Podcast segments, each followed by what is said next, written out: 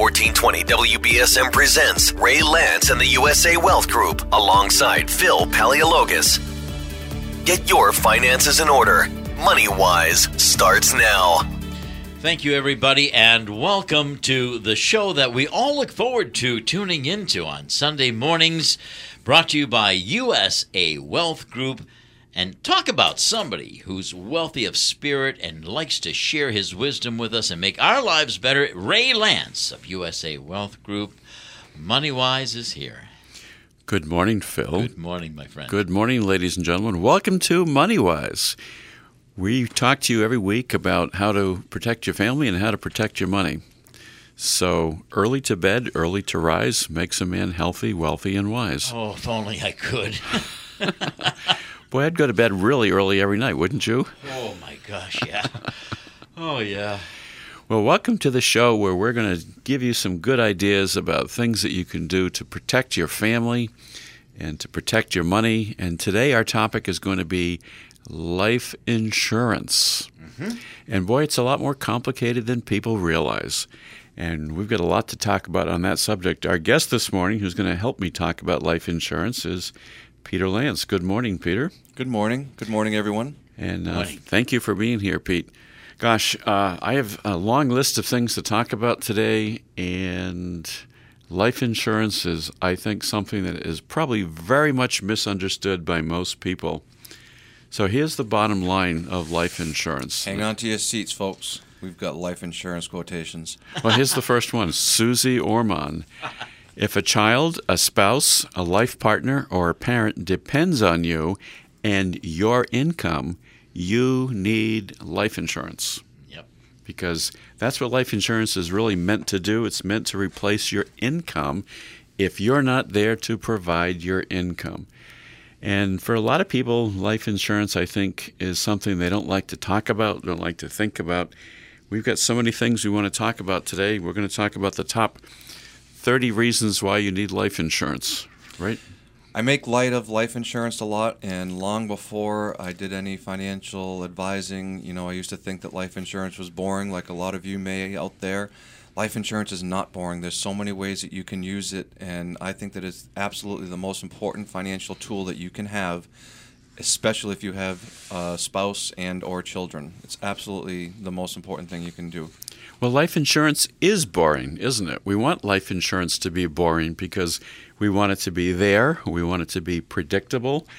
And boy, how boring would it be if you knew you had something to replace your income, if you yeah. didn't have income anymore? Right, and a lot of people may or may not want to actually learn the ins and outs of life insurance, but that's sort of where we step in and can help talk to people in plain English about life insurance and explain why it can be exciting, not just necessary and important, you know, with the, the tax benefits that you get of it and other uh, other good uses for it. And I suppose sometimes people buy life insurance for the wrong reasons. A gentleman named Willie Ames once said, "My wife bought an extra life insurance policy on me." So think about that one for just a minute. But a lot of people have uh, touched business with life insurance. Um, I like this quotation especially. Fun is like life insurance. The older you get, the more it costs. Yes. And there's a message there, which is if you want to get life insurance, you want to get it when, Pete? What time of your life do you want to get life insurance? As early as you can. And why? Because the older you get, every single year, the cost of life insurance goes up, at least in today's dollars. That's right. Um, there's a, a, a, an alternative to that, though, which is if you have a policy that is twenty years old and you are now twenty years older, your insurance, if you got a new policy, may actually be less depending on your health and where you are in life right now because overall, in general, the cost of life insurance has gone down over the past twenty years because of medical advances, because people are living longer and a lot more people are quitting smoking. And uh, so there's a number of reasons why the cost of life insurance in general has gone down. Uh, but typically, if you have a policy that you took out twenty years ago, that same policy is going to cost you more now because you're twenty years older. On the other hand, if you are the same age you were twenty years ago and applied for life insurance today, it's going to be cheaper. And the reason is real simple, ladies and gentlemen. We're all living longer. We have longer life expectancy. And there's a good message there, you know, Peter, because if somebody listening today has an older life insurance policy and maybe they're still paying premiums on it, or maybe they have dividends built up in the policy so they don't have to make any payments any longer, and they say, great, it's not costing me anything. But if you've got accumulated cash value in an older life insurance policy, and let's say it is fifteen, twenty, twenty-five years old, there are many, many occasions in which we've taken that and done a tax-free exchange into a brand new policy and gotten a much larger death benefit for somebody. I'll give you an example. I had uh, clients out in, um, I forget whether it was a Sonnet or Freetown, but they had uh, a fifty thousand dollars and a seventy-five thousand dollars policy, husband and wife, and we doubled the fifty thousand dollars policy to one hundred thousand dollars death benefit, and we doubled the death benefit on the seventy-five thousand dollars to one hundred fifty thousand dollars benefit simply by taking the internal cash that was built up in the policy. And because people are living longer today, we're able to get more coverage simply by trading in the cash value that they had built up in their policy. Well, there's another example of a client of mine.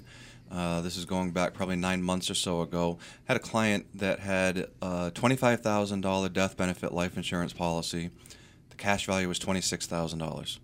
In other words, they'd put more money into it than what the actual death benefit was. Of course, it would have paid out the twenty-six thousand dollars because that extra money was in there, but I converted it with a ten thirty-five exchange and to a fifty thousand dollars paid-up life insurance policy, so effectively doubling their death benefit. Wow, that's great. It is great. And by the way, a ten thirty-five exchange refers to a section of the Internal Revenue Code which allows you to trade one older annuity policy for another annuity policy, or an older life insurance policy for another insurance policy. Don't make the mistake of just going out and cashing in an old policy because you want to take the cash out of it. Because if you do, that's a taxable event. So if you take an old policy, let's say it has a uh, fifty thousand dollars death benefit, but now you've got thirty thousand dollars of cash value built up in it, and you say, you know what? That's not making a huge amount of interest for me.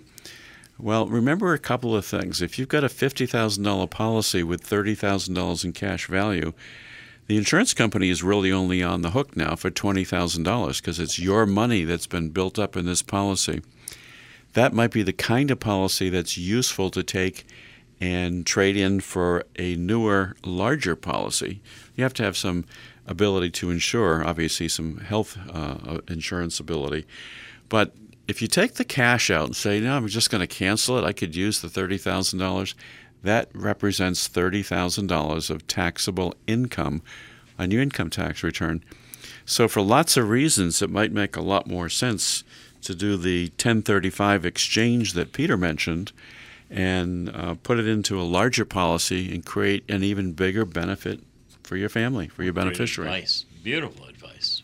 And uh, I, I know you do as well, but I talk to people in plain English and explain these things, so it really makes sense. And, you know, there's a lot of um, there's a lot of language out there, and there's a lot of people who might try to tell you something just to sell you something.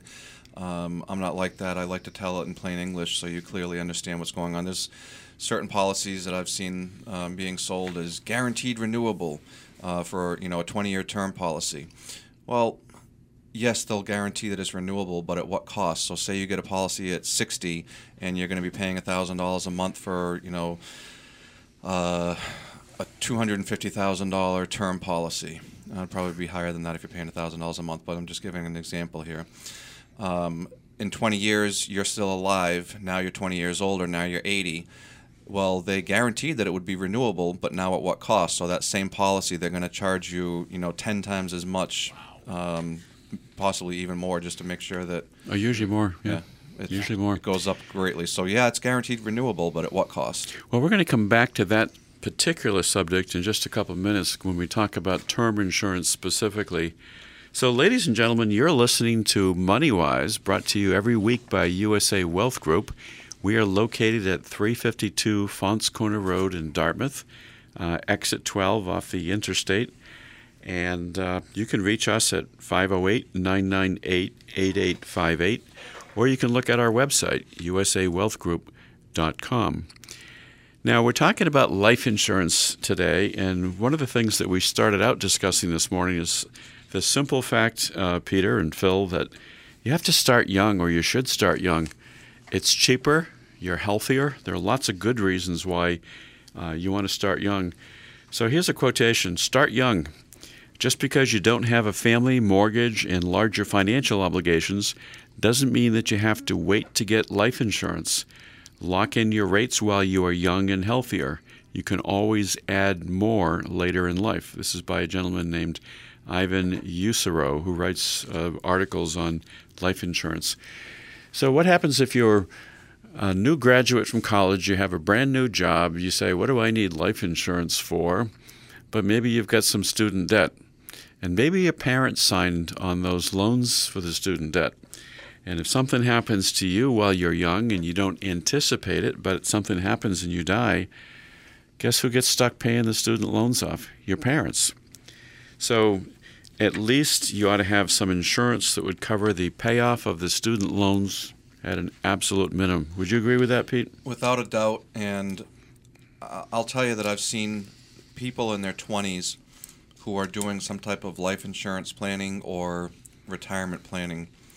Is honestly about five percent of the population. And it's so rare to see somebody. I've seen a couple of, you know, early twenty-somethings who are teachers who are maximizing their four oh three B's and getting small life insurance policies on their own lives. And I just look at them with such uh, amazement. And, you know, I, I tell them, I say, you are doing something that ninety, ninety-five percent of the rest of your peers are not doing. And it's wonderful, and I commend you for doing it. Mm-hmm. What I'd like to do, Peter, I know this is a little boring, but the topic of life insurance, we said, is a little boring.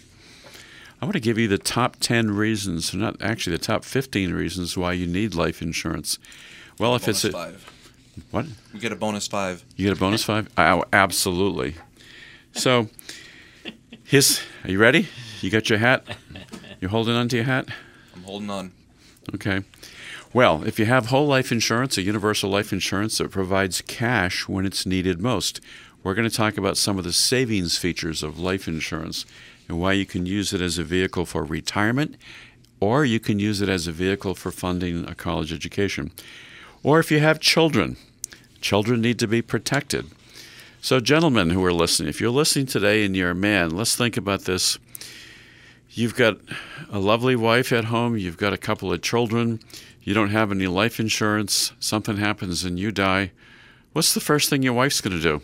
She's going to go out and find somebody else who has life insurance and who can take care of her. Right, Pete? Sure.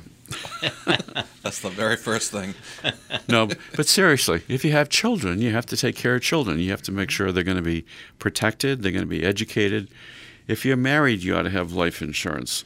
Uh, this I mentioned earlier, if your parents have co-signed a loan for you, or if your parents might need some support if you weren't there. Maybe you're providing some support right now for an older parent on a regular basis. What happens if you're not there? Well, if you have life insurance, that support can continue. Do you take care of any disabled family members? How will they be provided for if you're not here? Do you have debts to pay off? Do you have a mortgage to pay off? A mortgage is a good example. Uh, I've mentioned this before. It used to be, Peter, when you closed a loan on a house, you bought a house, first thing the bank said is, do you want credit life insurance? And they would offer to sell you life insurance sufficient to pay off the mortgage. And the benefit and the premium would decrease as the years go on. So when the mortgage was paid off, the life insurance was complete. Exactly. So they, they, they do have that type of insurance. Yep, decreasing term insurance. So if you have debts right now, think about this. If you were to pass away, wouldn't you want to have something to be able to pay off those debts? Nobody likes to think about life insurance. I mean, you're, you're thinking about your own mortality, but I can't tell you how many people who did not want to talk about it that once they got it done were just so relieved and grateful that they had it done. And nobody wants to die. Nobody expects to die young, young, and you know, life happens. Things happen. The people who are, you know, doing right by their spouses and by their children or other people that they care about are are thinking about this and getting some life insurance done. And it's easier than than most people think.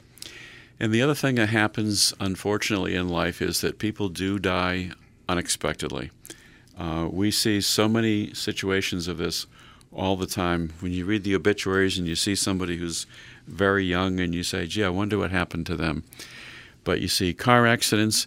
There isn't a person listening to the show today that hasn't known somebody who died unexpectedly, very young, very tragically.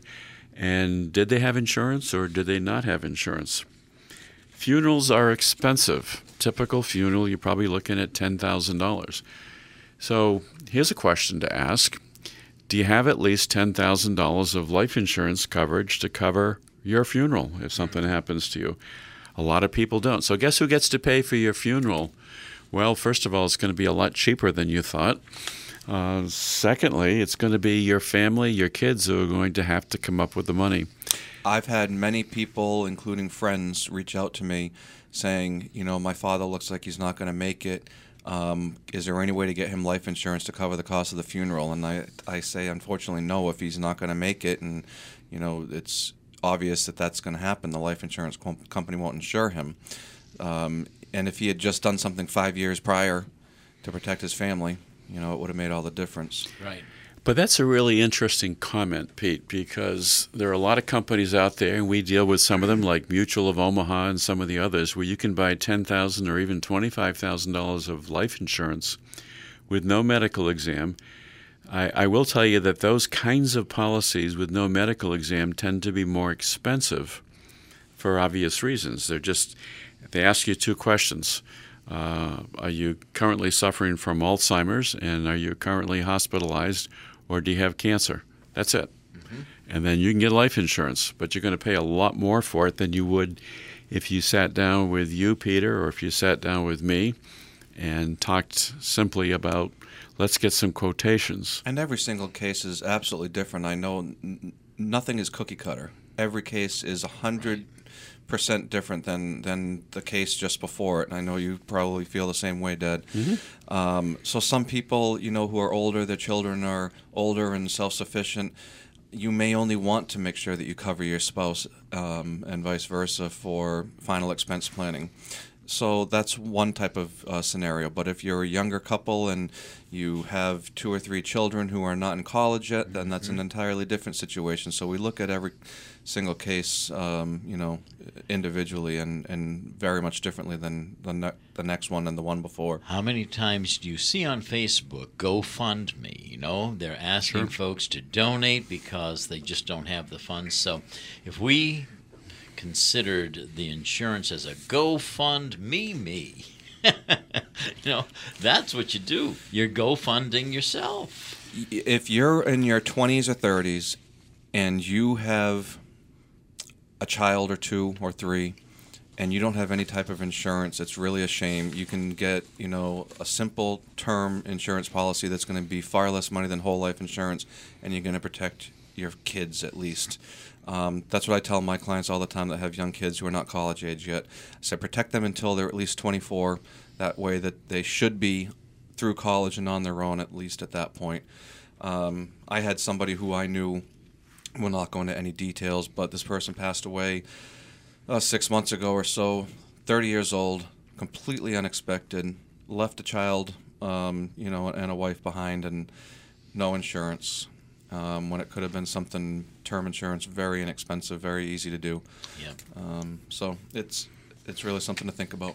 Uh, and what I always recommend is if you want to get insurance, term insurance, uh, to protect, you know, your loved ones until, you know, beyond your working years or until your kids get to college, uh, get enough to cover the cost of your mortgage, any vehicles that have outstanding loans, any credit card debt, any um, debt that's out there, as well as three years of your uh, earnings. So if you're making seventy-five thousand dollars a year, seventy-five thousand dollars times three, plus the uh, cost of the mortgage and any other debt that you have. Interesting. And that's not too much insurance. In some ways, there's, there's almost uh, no such thing as having too much insurance. Well, we're going down a list of uh, reasons why you should have life insurance. And then we're going to talk about types of life insurance, and we're going to talk about how you should own it, and we're going to talk about some tax features of life insurance as well. But let's continue on this list. I just want to remind everybody that you're listening to the MoneyWise Show brought to you on W B S M every Sunday morning, uh, right after the news at eight o'clock in the morning. And uh, we're located at fourteen twenty A M on your radio dial.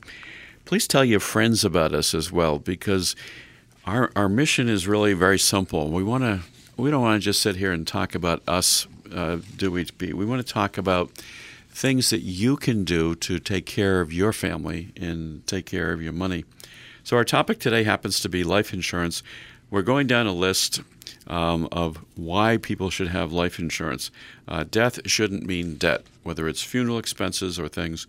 Um, well, that's a big one. I've seen a lot of people who are struggling with the loss of their spouse or the loss of their mom or their dad, and they're grieving enough, and they're trying to figure out how to pay for the funeral. Mm-hmm. And the funeral home needs to know that right away. It's not just that it's a mercenary business, because it's not. Uh, they have costs and expenses, and they have to pay for the cost of the funeral. So at the very least, you should get that out of the way so your loved ones don't have to deal with grieving for your loss and trying to figure out, you know, how to pay for your funeral. Right. And by the way, as long as you're talking about uh, burial insurance or enough insurance to take care of a funeral service and uh, funeral costs, um, if you carry that kind of insurance, uh, the cost of carrying that insurance or having that policy for funeral and burial is generally going to be exempt as an exempt asset if somebody ever has to go into a nursing home. So there's all kinds of good reasons to make sure you carry at least that minimal amount. What if you have a business? What if you're in business for yourself? What if you have a partnership with a partner and one of you dies? Can you continue the business? Can you afford to sell the business at that point because you have to pay out the widow of the partner who died, uh, as an example? So there are many, many uses of business buy-sell agreements funded with life insurance policies, and it's a fairly inexpensive way to make sure that if you lose a partner in your business, as an example, uh, the business can continue and you don't have to worry about selling assets to pay off other family members for the person who died. Uh, just lots and lots of good reasons. Um, sometimes people carry life insurance because they want to benefit charities. And um, again, I'm going to talk about that in a couple of minutes. I know you have one good example of that from like ten years ago. No, it was not ten years ago. It was more recently than that. Um, you know, we talked about all the different uses for life insurance, and there's so many uses, and everyone from, you know, one year old up to, you know, as old as you can obtain life insurance, should really look into it and figure out the reason why they should have it. Uh, I have life insurance on all three of my children, mm-hmm. and it's for it's not for us. It's for their college uh, plan. Um Life insurance used as a tool for uh, college is um, very desirable in my mind over other things such as a five twenty-nine plan. One of the reasons is that you do not have to report it on your FAFSA form, so your your uh, financial aid form. Financial aid form. Uh, so you don't have to disclose that you have that uh, cash value built up for your college plan. Uh, another reason is that if your children decide to go and do a trade, Uh, instead of going to college, you don't have to do anything with it. But if you want, you can take it out as a loan against the the uh, policy. Uh, whereas with the five twenty-nine plan, you have to pay it. You have to use it towards college. Uh, so there's a number of reasons why life insurance can be a very useful tool for college saving. Well, life insurance is not just about the death benefit, is it, Peter? It's also about uh, a, a savings aspect of life insurance, yep. which people uh, typically don't remember. And it's also can help uh, your favorite charity as well.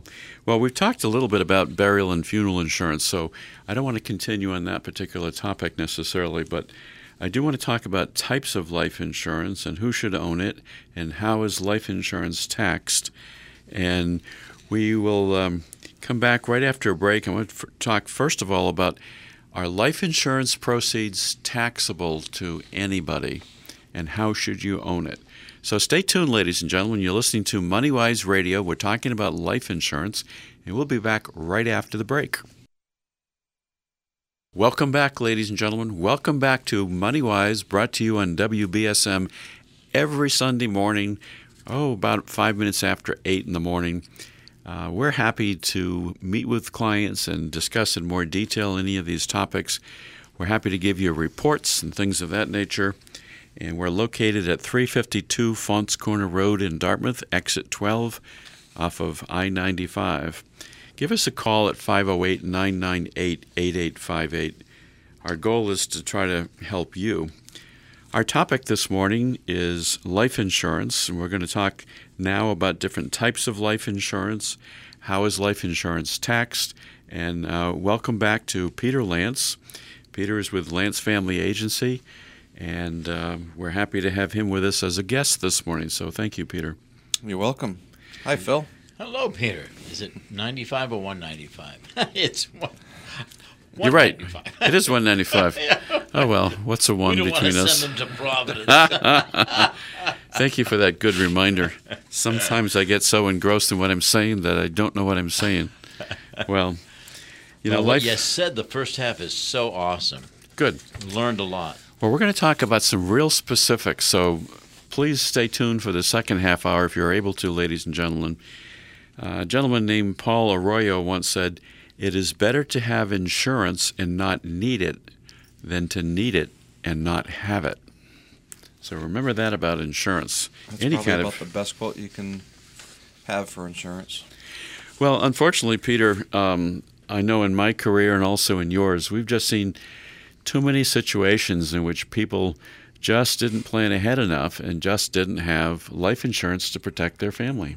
And you know, we've talked about it before. I talked about the gentleman on the vineyard who had significant assets in real estate, buying and selling, fixing up properties, and that was how he made his living. But I also sold him a one million dollars term life insurance policy, and he died unexpectedly. Uh, he died uh, younger. I think he was only around sixty when he passed away uh, from A L S, Lou Gehrig's disease. Nobody can predict that in your future. And when it happened, uh, from the time of diagnosis to the time he passed away was about three years. Well, during that time, the real estate market crashed, and basically all the properties went away. The only asset the family had left, his wife had a one million dollars life insurance policy. She was extremely grateful. And what was the tax implications of that one million dollars? We were discussing that just before the break. Thank you for the reminder. Zero. Wow. Because life insurance proceeds are never taxable as income. So don't think that if you have a five hundred thousand dollars policy that your family is going to get stuck with five hundred thousand dollars worth of income. That's simply not the case.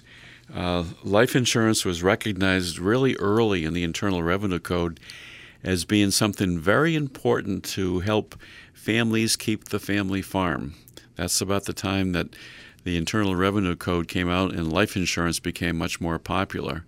And the government made a policy decision that said, you know, the only way we can help protect the poor widows who are left behind when the farmer dies, and so she doesn't have to go out and sell the farm, is she can have life insurance. So they gave life insurance a unique tax benefit, and uh, she could take all the money from the life insurance policy, and it wouldn't have to be income. Then she could go out and hire the hired hand, and they could run the farm together and have fun. So somebody bought the farm, but they didn't have to sell the farm, so they could continue to run the farm. You got it. Very good, Pia. I like that a lot. Well, let's talk about um, – uh, so we talked about taxes. Now, I will say this. If you have a larger estate and you're worth more than a million dollars total – then do remember that the value of life insurance proceeds are includable in your estate for estate tax purposes. Now, that's not a problem for most people because for federal purposes, we don't worry about it unless somebody's worth roughly five point five million dollars. You have an exemption from the federal estate tax.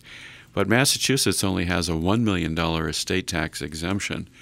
So that basically tells us that if you happen to have a larger life insurance policy, you don't want to own it in your own individual name or in your spouse's name. You want to put it in something called an irrevocable life insurance trust. There are lots of interesting things you can do for planning life insurance. You can also give it away to your favorite charity, but you have to be very careful how you do that. There's some special techniques for doing that.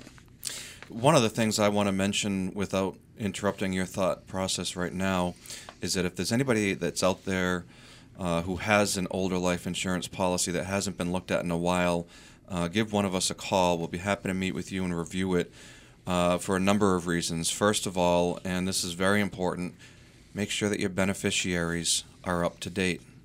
Absolutely. Life happens. You know, you may have a falling out with one of your children. Uh, one of your uh, children may have unfortunately passed away. You may have gotten divorced. You may, I mean, just life happens. So we want to make sure that your beneficiaries are up to date and spell out exactly where you want the benefit to go. Uh, and also, we can take a look at it and see if there's anything that you could do that's better because, again, life insurance has improved as uh, medical advances has improved. You know, I would say the same thing is true for long-term care insurance policies. So let's begin a little discussion, uh, Peter, about different kinds of policies. And I want to talk about long-term care insurance policies because we've helped people do long-term care policies in the past. It's uh, unfortunately really a troubled business and a troubled market right now. And one of the reasons is the insurance companies weren't able to satisfactorily forecast how long people were going to live. And they're losing their shirts on long-term care insurance. And I want Put to give your shirt back on, Phil. Yes. Did you hear that? I did. Oh, okay. Well, uh, this article is just really very recently um, called Long-Term Care Insurance, Is It Worth It? And this may sound a little funny because we have people sometimes coming into us saying, should I get long-term care insurance? And in the past, we've always always said, yes, you probably should have long-term care insurance if you can afford it. It's reasonably costly. Yep. But right now, unfortunately, it's a disaster. And I'm using that word very carefully. And with apologies to anybody else who's out there who's selling long-term care insurance, it's a real tough bargain today. And I'm going to tell you an exact story in just a minute in my own household. But um, long-term care costs have been going up drastically in every part of the company, every part of the country. Uh, more and more companies have exited the long-term care insurance business. Uh, they're losing money on it. I won't say their shirt, but they're losing their money. They're losing money on it. So you're coming all tongue twisted. Now you're just picturing Phil with his shirt off. Let me get my words mixed, or my words mixed. But. Um, If you're going to get long-term care insurance today, the best bet is to get something that has a life insurance premium rider attached to it so that if you put money out for long-term care premiums and you don't ever have a claim to use long-term care insurance for a nursing home, um, then you're going to get your money back, your premiums back when, when the person dies. And with that being said, we're not trying to, you know, overcomplicate things. Um, There are so many different types of life insurance policies out there. There are so many different types of what's called riders that you can have included in your life insurance policy.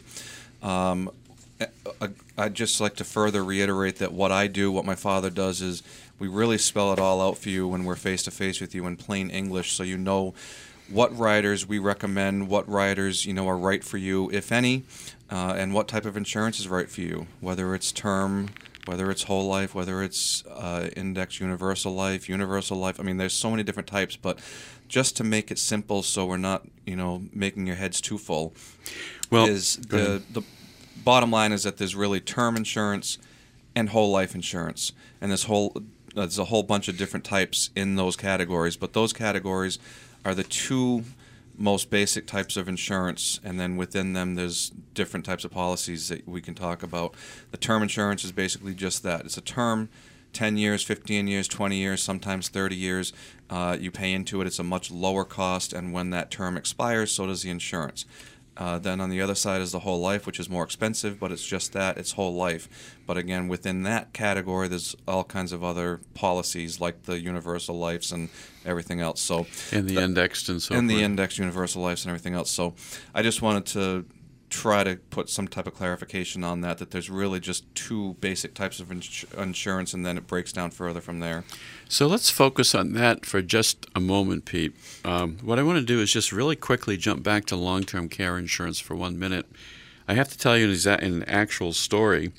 Um, Attorney Teny Lance, my wife, and your mother has a long-term care insurance policy with John Hancock. And I don't usually like to mention names on the air, but I'm going to do it in this instance. Yesterday, Literally yesterday, she received a mail, uh, an envelope in the mail from John Hancock, important notice about your long-term care insurance. They are implementing immediately a twenty-three percent increase in the premium cost that she has to pay for her long-term care insurance. And the letter goes on to explain their actual costs have gone up forty-six percent, but they're only going to implement half of it right now, and then the other half they're going to implement next year. You're looking at basically a fifty percent increase in the premium. On the back, they have a check-a-box thing where you can indicate if you want to make any changes. Do you want to lower the daily amount from roughly two hundred fifty dollars a day to two hundred dollars a day? Do you want to reduce the term? She has a six-year term, and you can keep the cost the same if you want to reduce the term from six years to three years, or you can cancel it, or you can pay the additional yeah. huge wow. increase in premiums. So I haven't even had a chance to sit down and talk to her about that yet. Sure. But at some point, you have to ask yourself, is it worth it to continue it? So Peter mentioned reviewing life insurance policies. I'm also going to suggest this. If you have a long-term care insurance policy, ladies and gentlemen, and you've been faced with similar increases, bring it in, sit down with us. Doesn't matter who wrote the policy. We'll be happy to review it for you. And we can talk to you about whether there might be other options that would be better for you and more affordable as alternatives. So long-term care insurance is really in a crisis right now. And by the way, traditional life insurance, whether, again, it's term or some type of whole life, uh, there are some policies where you could see an increase in premium, but for the most part, once you have signed a contract uh, with any type of traditional whole life or traditional term, um, the premium does not increase. So don't be scared off by that either. Mm. We're not going to take time today to talk about health insurance costs. Um, that's enormous. There's an article in the Boston Globe uh, just recently, um, September fourth of this year, called Not Ready for Retirement. And one of the things it says is a typical typical couple in retirement is going to spend two hundred sixty thousand dollars during their retirement on medical insurance costs and medical costs. So think about that. Uh, we really need to think about where you're spending your money. So let's come back to uh, term insurance versus whole life insurance for a minute, Pete. I've got a new type of insurance product I want to invent and what is create, it? put into the market. Daycare insurance. What does that do? So if you're a young couple and you're just getting married but you don't have kids yet, but you think you may or may not want to have kids, you pay a premium every month.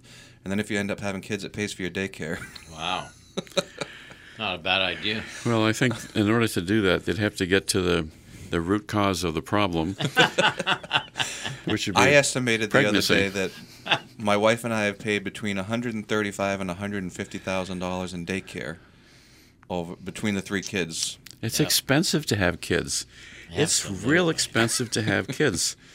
Buy more insurance. You know, they ought to have universal daycare. they, they, Yeah, it doesn't matter what your age, right? Yeah, right. I want that. If you like checking in, you just check in. That's it. Well, let's come back to life insurance because we don't have a huge amount of time to talk. But um, a gentleman named Luis Ortiz Haddock said, life insurance is like a parachute. If you don't have it the first time you need it, there is no second chance. That's true. Listen, I've I've heard of many cases where people don't need the life insurance or the type of insurance that they have, um, and they have it, and everyone lives, and everyone's happy, and everyone's great. You know, I'm talking about a term policy, I go, I suppose, as an example. Um, but for the most part, it is a Murphy's Law type of thing where if you don't have insurance on something, whether it's your own life or your car or whatever else, something's bound to happen.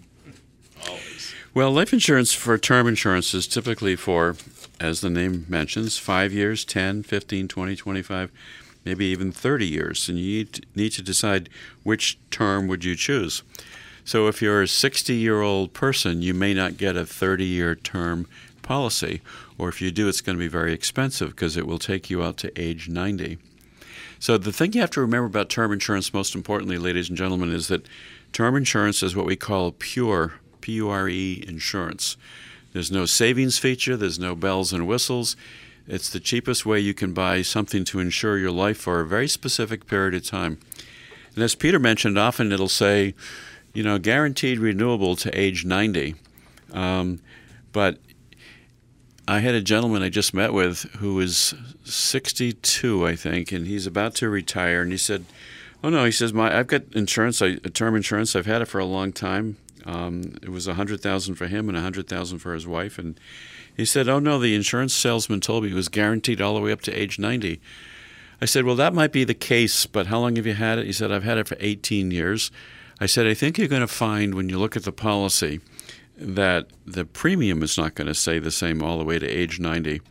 So maybe it will go until a particular age, like for twenty years, and then after that, all of a sudden the cost is going to go up drastically."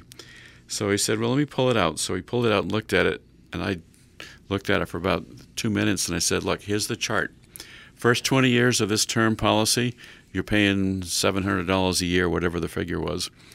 I said, "Here's what happens on the next five years. So from um, years twenty-one through twenty-five, it's going to double to about fifteen hundred dollars a year." Now, look, surprised it was only that much. Well, they did it. It was sort of a graded or gradated, gradiated, whatever, you, whatever the word is, increase. Yeah. And I said, "Here's what happens now when it's twenty-five years out. Now the premium is going up to like nine thousand dollars a yeah, year. That's, that's sort of more of what I've seen. I said, "Are you going to want to keep the policy at that age?" And I had another one just recently came in where the people didn't realize. They thought it was just an increase in the premium, and they had actually paid it for two years at this much higher amount. And I said, "I would discontinue this immediately. I would not continue making any more payments on this. You can do much better with a regular life policy." Sure. So do remember, term policy is for a term, and then the costs are going to go up drastically, or it's just going to stop. Um, I had as a supplemental term policy once a, a John Hancock policy for twenty years, and at the end of the term, I just dropped it because my premium was going to quintuple or whatever. But term policies absolutely have their place. As I mentioned before, if you've got young kids, Uh, you should have a large term policy. I mean, if you can afford the whole life, absolutely wonderful, but at least get that term policy uh, until your youngest child is, you know, past college age. Yep, exactly. So let's say you've got um, kids that are five years old. Uh, maybe you can do with a twenty-year term certain and say, gosh, you know, I mean, if you're a young person, forty years old, uh, you can get a term policy for twenty years for peanuts, probably fifty dollars, sixty dollars a month, something like that, really inexpensive. And if you don't have it, then I'm going to say very bluntly, shame on you if you don't have it, because you're not protecting your family. So term insurance is just that. Um, by the way, um, for your own information, term insurance, only two percent of term insurance policies ever pay out. And, and that's a little bit deceiving because mm. yes, a lot of people live beyond the term um, policy. Uh, so it's a twenty-year term. You get it when you're sixty or eighty and you're still alive, so the term expires. So it didn't pay out. But a lot of people also stop paying the premiums. Yep. And the policy cancels, and other other people might uh, get a new term policy, and so they cancel the old policy or go from a term to a whole life. So uh, that's the that's the real reason why only two percent pay out. Mm-hmm. But that's why whole life is that much more valuable, but a lot of people do have terms and they change their, their plans with it.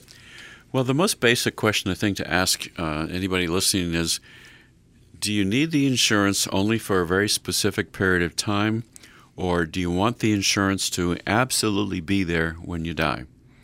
And if you can answer that one question, uh, and sometimes we'll do a combination of both. We'll say, well, you need five hundred thousand dollars worth of insurance, so let's do two hundred fifty dollars term for twenty years and do two hundred fifty dollars as permanent insurance. Yeah, I always recommend a combination of both, you know, a larger term and a smaller whole life, uh, depending on, you know, who can afford what. Again, every every case is totally sp- specific. Uh, so if you do have any policies out there already that you would like us to review and give our recommendation on, uh, or if you don't have any and you'd like to talk to me, then uh, you really should reach out and do that.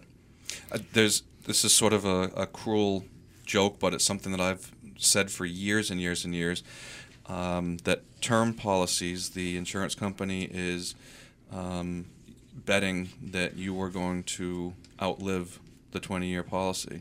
You're betting that you're not going to outlive the twenty-year policy. Right. and either way you lose. I like that. Did you, was that original? I came up with that years ago. I've only said it a few times here or there, but. I like that. All right, we're going to have our first quote memorialized for Peter Lance. Good. But you really don't lose, because that, that term policy for twenty years protected your family. Right.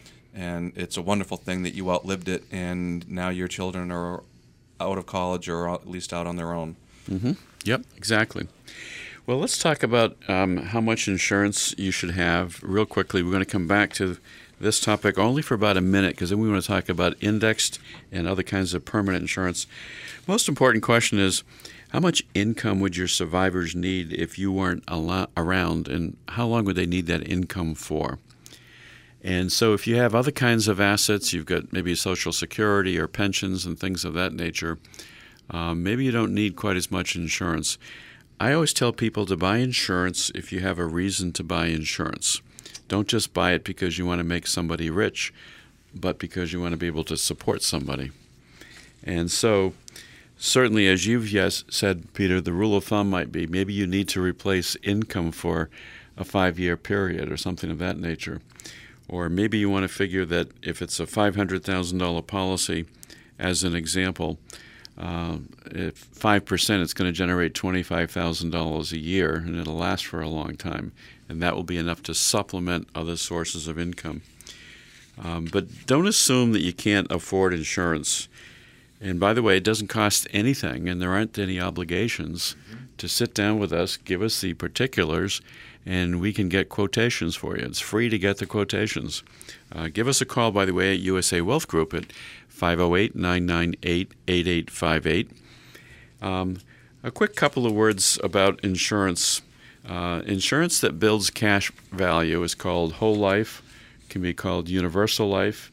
Um, it can be called indexed universal life, in which the amount of money that's being earned is keyed to an index, such as the S and P five hundred index, for example. Today, indexed uh, life insurance policies, indexed universal life, are good because they do generate cash, and you can use the cash for education for kids. You can use the cash for retirement purposes. And when you take the money out later, you can take it out by borrowing the money from the insurance company's general account, and it's not going to be income. It's even better than an I R A in many, many instances. Once again, we can look at that.